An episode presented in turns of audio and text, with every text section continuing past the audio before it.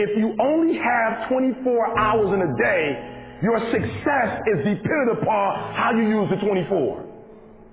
You gotta hear me. People talk about Oprah Winfrey, you know, Ted Turner, Warren Buffett. Listen to me. I don't care how much money you make. You only get 24 hours in a day. And the difference between Oprah and the person that's broke is Oprah uses her 24 hours wisely.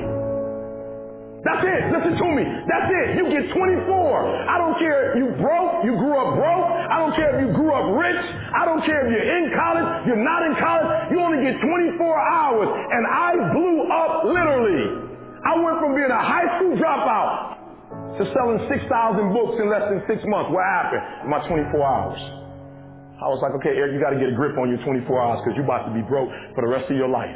And this is all I need you to do for me. I can tell you all about your life if you just write down your 24 hour schedule for me. You let me look at it. I can tell you where you're going to be in five years. I can tell you where you're going to be in 10 years. I can tell you where you're going to be in 20 years if you keep that schedule.